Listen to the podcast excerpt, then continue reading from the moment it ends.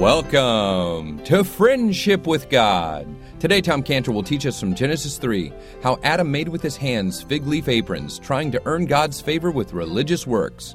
And we'll learn how good works for salvation leaves us naked and exposed before God, still in our sin. Now, download this message for free at friendshipwithgod.org. Friendshipwithgod.org. Download it or listen to it for free, or search for the Friendship with God podcast on iTunes.com. You can receive it there as well for free. Now, Tom Cantor, our Bible teacher here on the Friendship with God radio program, is Jewish, but he's a Jewish Christian and believer and follower of the Lord Jesus Christ. But he has written a book on the Jewish people, their past, their present, their future. And Tom Cantor has written this book based off the biblical account of the life of Joseph.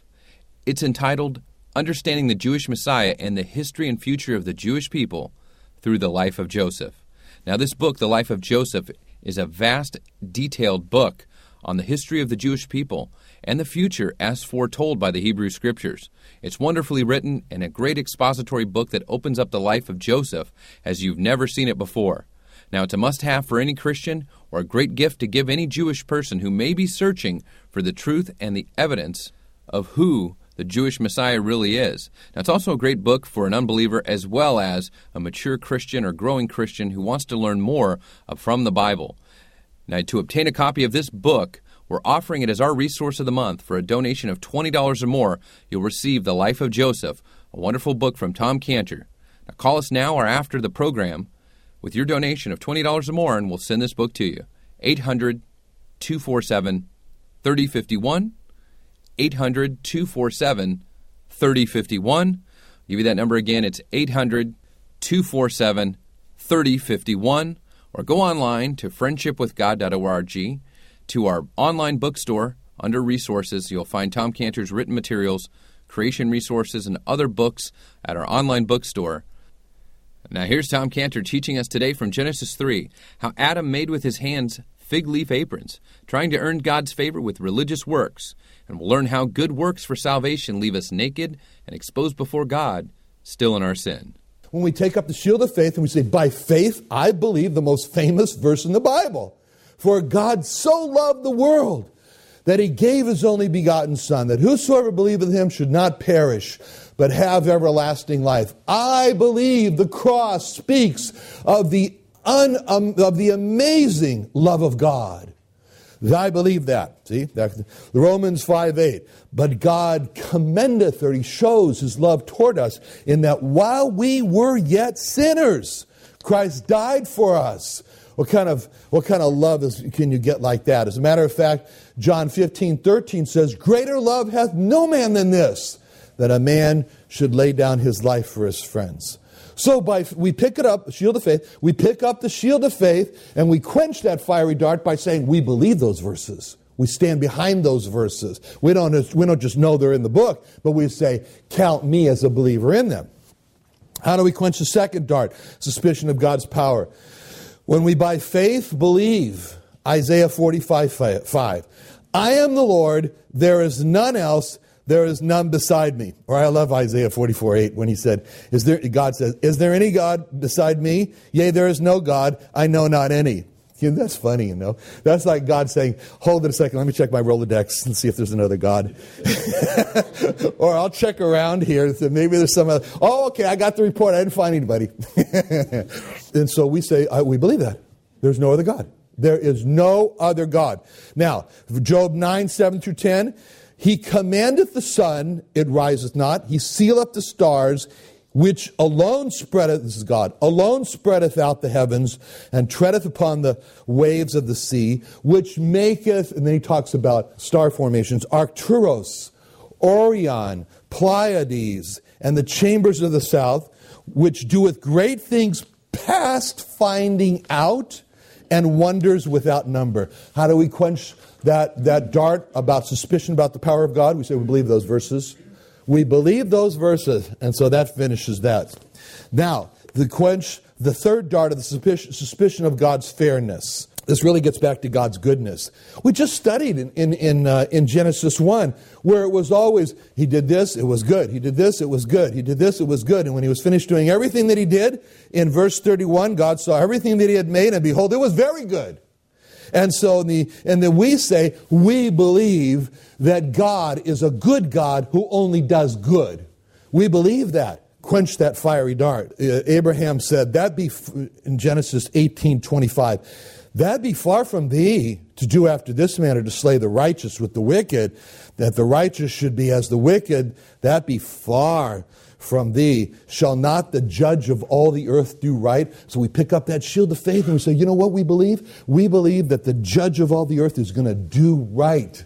End of story. And as for the mysterious African over there, I've been at, I'm in Africa about 14 times. I've been looking for that mysterious African. But anyway, for that mysterious African over there, we just say that's above our pay scale. God knows about all the mysterious Africans, and He deals with them eye to eye, one on one, knowing their lives that we have no idea about. But we know this, as far as the shield of faith goes, we believe that the judge of all the earth, when it's all said and done, is going to do right. That quenches that. Tactic number five, verse five Your eyes shall be opened. Oh, this is an awakening of a desire to be independent from God. Why is it, Eve, that you have to find out what's good and evil from God? Why can't you just get the file yourself and, have, and, and be able to look it up yourself? Why do you need to always go to Him as the librarian to go tell you what's good and bad? Why can't you just be independent of God, Eve? Why do I have to pray to God? Why do I have to keep reading this Bible? Why do I have to go to church this morning? My life could be so much freer if I could be loosed from myself from all these things. I mean, there's a world out there, and I, I, got places to go, and I got people to go see, and, and frankly, God, church, and the Bible, they're not part of it. They're holding me back. I want to be independent. That's the fiery dart of a desire to be independent from God.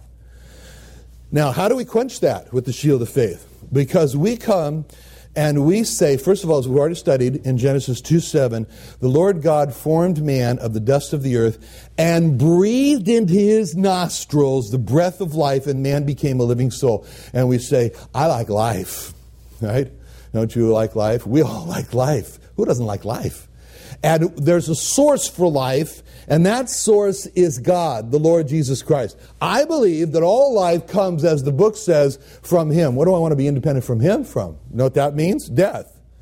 In, in Deuteronomy 30 20, it was spoken this way, the same thing when Moses spoke to the Jewish people, and he said, That thou mayest love the Lord thy God, thou mayest avo- obey his voice, and then he used these words, Thou mayest cleave unto him Cling, cling, cleave. Just like Adam cleaves to his wife. We're supposed to at least.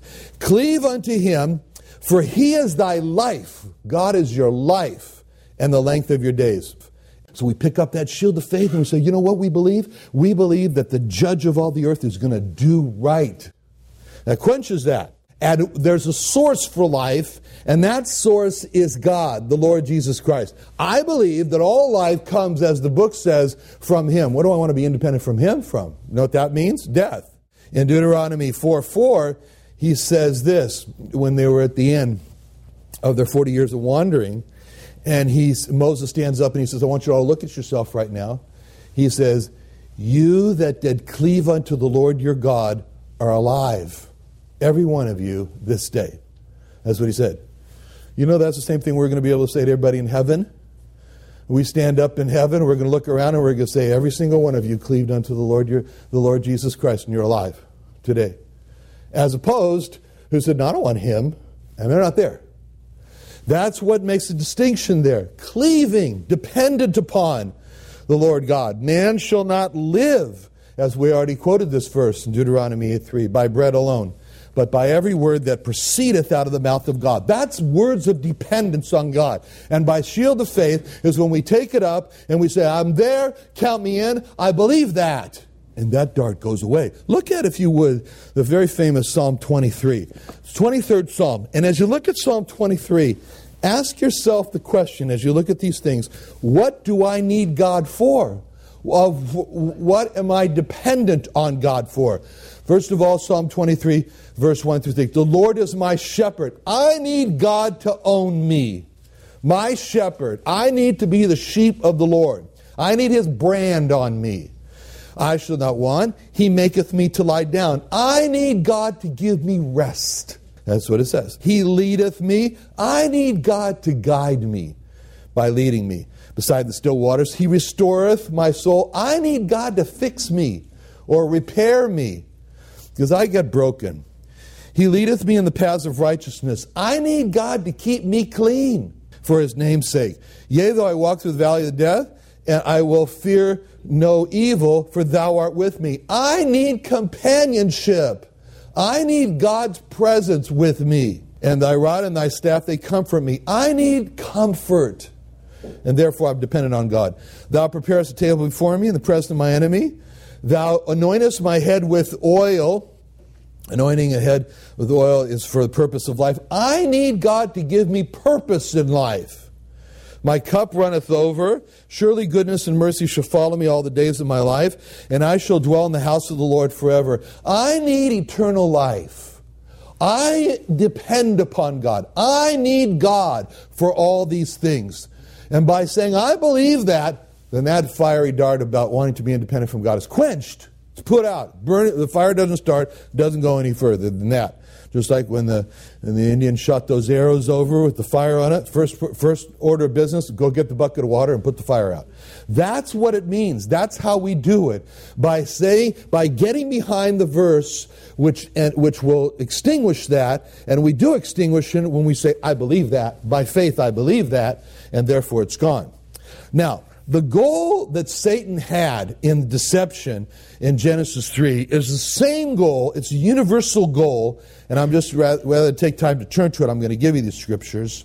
And God is speaking to his Jewish people in Jeremiah 56 said, My people hath been lost sheep. And then you remember when he came, he said, I'm not sent but unto the lost sheep of the house of Israel. The Lord Jesus Christ said that. He said, My people hath been lost sheep, their shepherds have caused them to go astray. And they have forgotten their resting place. That's the Lord Jesus Christ. He's the resting place. But the shepherds caused them to go astray. In Ezekiel 14, is uh, 14 11, God speaking about the Jewish people made it even more clear when he said that the house of Israel may go no more astray from me. It says, astray from me. So, the goal of all satanic deception is to lead people away from the Lord Jesus Christ. Very simple. And the goal of all true teachers of God is to lead people to the Lord Jesus Christ. Deception, Satan, lead them away. God's, God's teachers, true faithful preachers, lead them to the Lord Jesus Christ. Now, so this is what happened. This is the fall. The fall was that Eve and Adam were led away from the Lord Jesus Christ. And they had some consequences to deal with. There was an immediate consequence. As soon as they took the fruit and ate, something immediately happened in verse 7, and it says, The eyes of them both were opened, just like Satan said would happen. What, what does it mean? What did they see when they were open? Well, it says they saw themselves. More specifically, they saw their own nakedness. All they could see now was themselves. They were just consumed by themselves. Before, all they could see was God, and they were consumed with God.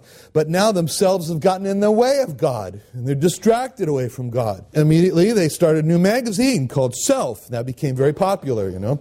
Before that, the magazine was called God, and that was more popular. But now, Self is uh, that's what they, all they see. And, and, and now they have a big problem Big, big problem when they see themselves because they see themselves and they're ashamed. But they have this new beginning, this new self realization, this new monster of self has now emerged and been woken, so to speak, and now needs to be covered up. So when you look at verse 7 in Genesis 3, grab two words they knew. Those two words are very, very important. They knew. In verse 5, the serpent had promised a new opening of the eyes, a new knowledge. Sure enough, they knew. What they know? They now knew they had sinned. and they knew the, the, uh, uh, about what their sin was. They never knew that before. What else they knew? They now knew the effects of their personal sin on their own selves. And number three, they now knew that their bodies had become this awful source, this like stink pot of evil thoughts. Like it says in Matthew 15, 19, for out of the heart proceed evil thoughts, a stink pot, evil thoughts, a septic tank. And you pull the lid off, and all that horrible smells come. And in our neighborhood, we all have septic tanks, and we know when everybody, each person pumps their septic tank. It's lasting. And God says, now your heart has become a septic tank and out of it proceed, you take the lid off, evil thoughts, murders, adulteries, fornications, thefts, false witness, and blasphemies, Matthew 15, 19. They never knew that before. That's new. And now they got a new, and now they can agree with Paul. Paul says, I got a new name for yourself now. Romans 7, 24. Oh, wretched, miserable, desolate, pitiful, oh, wretched man that I am. Who shall deliver me? I need deliverance. It's such a bad problem from this body of death. The body of this death. So, so they knew this. Is all, they now knew that inside of them they have a brand new loss. And they feel the loss of it all. And they have a sense of a great loss. They lost purity. Oh, it was nice, but it's gone now. They lost innocence. Oh, I wish I could get that back. It's gone.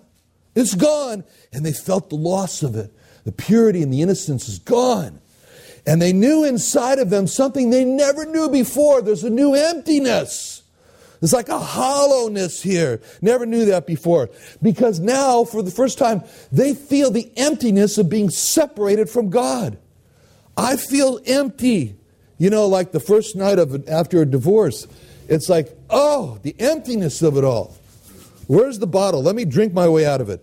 It's, in other words, it's they, they knew this new separation, and this left a hollow, howling emptiness in their heart. And they felt this great, big, giant hole in their heart. They never knew that before.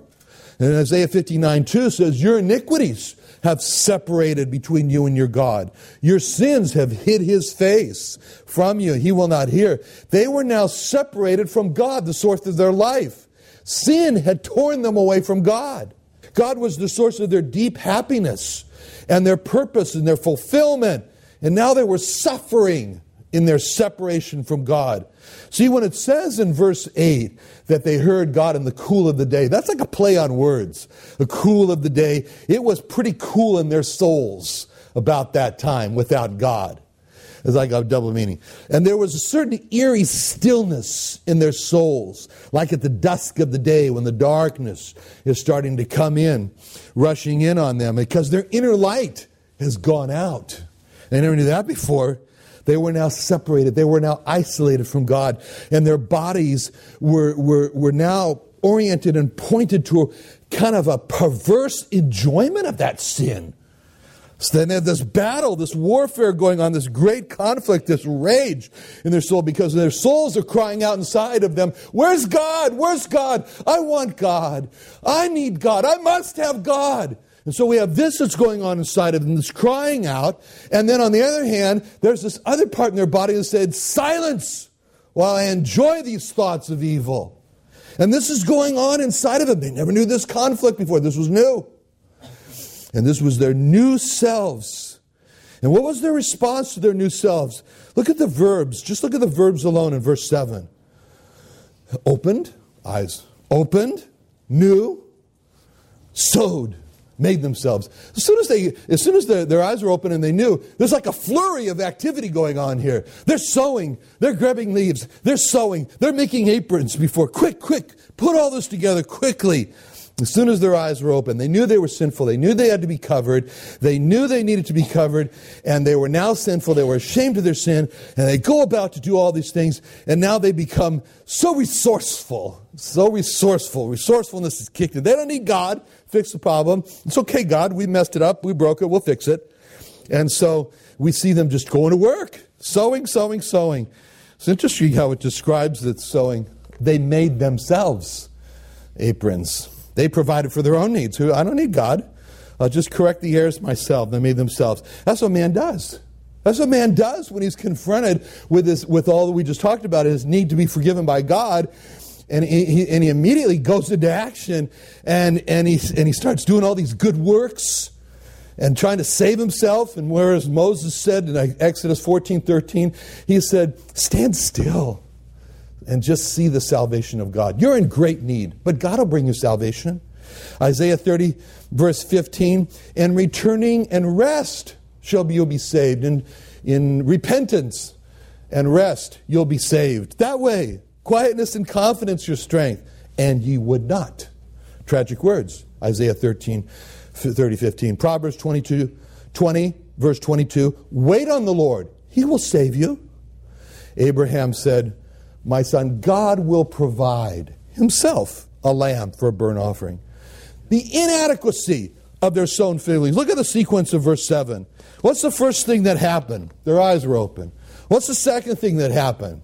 They knew they were naked. What's the third thing that happened? They made themselves apron, right? Then what happened in verse 8? They heard the voice of God, right? Before Adam heard God's voice, was he clothed in his aprons? Verse 7 happens before verse 8, because 7 comes before 8. So 7 says that he made himself apron, and then 8 says he heard the, the voice of God, right? And then it says in verse 10, what does Adam say happened to him when he heard God's voice? He was afraid, right? And then what does he say he was afraid? Why was he afraid? Because he was naked. Well, how come he was naked? He was wearing the aprons. Why does he say he's naked? He's already wearing the apron. Verse 7 comes before verse 10. So he, what, why does he say he's afraid? He wasn't naked, right? He was wearing his newly made apron. Didn't work. Didn't work. He knew he was still naked. Those fig leaves covered Adam's nakedness about as good as the trees hid him from God. They didn't work. They were useless.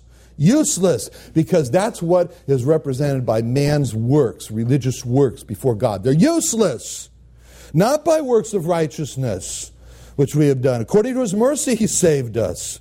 Titus 3 5. God speaking to the Jewish people on righteousness he says, I will, in Isaiah 57 12, God speaking about the righteousness of his Jewish people, he says, I will declare thy righteousness and thy works, they shall not profit thee. God said, I got a comment for your righteousness and your works. Useless. And the Jewish people then looking at their own righteousness in Isaiah 64 6 said, All our righteousness, filthy rags. Useless. Useless. And if any man acts like Adam and goes about to make these fig leaf aprons and tries to do his own works to, works to cover himself and to get into heaven, when he stands before God, he's going to say, just like Adam did in verse 10, I'm naked. I'm naked. Even though he might be clothed with all kinds of good works, he might say, like they said in, in Matthew chapter 7, he might say, Oh, look, you know, I did all these things. I cast out devils in your names, and I prophesied in your name, and did many wonderful works. And, and then, but when it all gets said and done, he's going to confess, like Adam, I'm naked. I'm naked. And so, what's our hope? And where are we going to close? In Revelation 3 17 through 18. Because thou sayest, I am rich and increased with goods and have need of nothing, and knowest not that thou art wretched, miserable, poor, blind, and naked. I counsel thee, thank God there's a verse 18, to buy of me gold tried in the fire, that thou mayest be rich, white raiment, that thou mayest be clothed, the shame of thy nakedness do not appear, and anoint thine eyes with eye salve, they mayest see. The gold, that's the precious blood of the Lord Jesus Christ. God says, Get it from me. Don't go making your own. White raiment, that's the purity and the righteousness of the Lord Jesus Christ. God said, Get it from me. Buy it from me. Don't go making your own. The eye salve of the, is the Spirit of the Lord Jesus Christ. We talked about He'll guide you into all truth. He said, Get it from me. I'll enlighten you as to what the Word of God means. Don't go doing it yourself. This is not a DIY uh, uh, way to get into heaven. It's not do it yourself. This is a, a GDI. God did it. Let's pray. Father, thank you so much for showing us in these verses so clearly, Lord, about what happened. Lord, it's, it, it's very discouraging to us when we see our first parents, but it's very encouraging to us when we see you. And so, Lord, help us to, to, to cling to you and be alive. In Jesus' name, amen.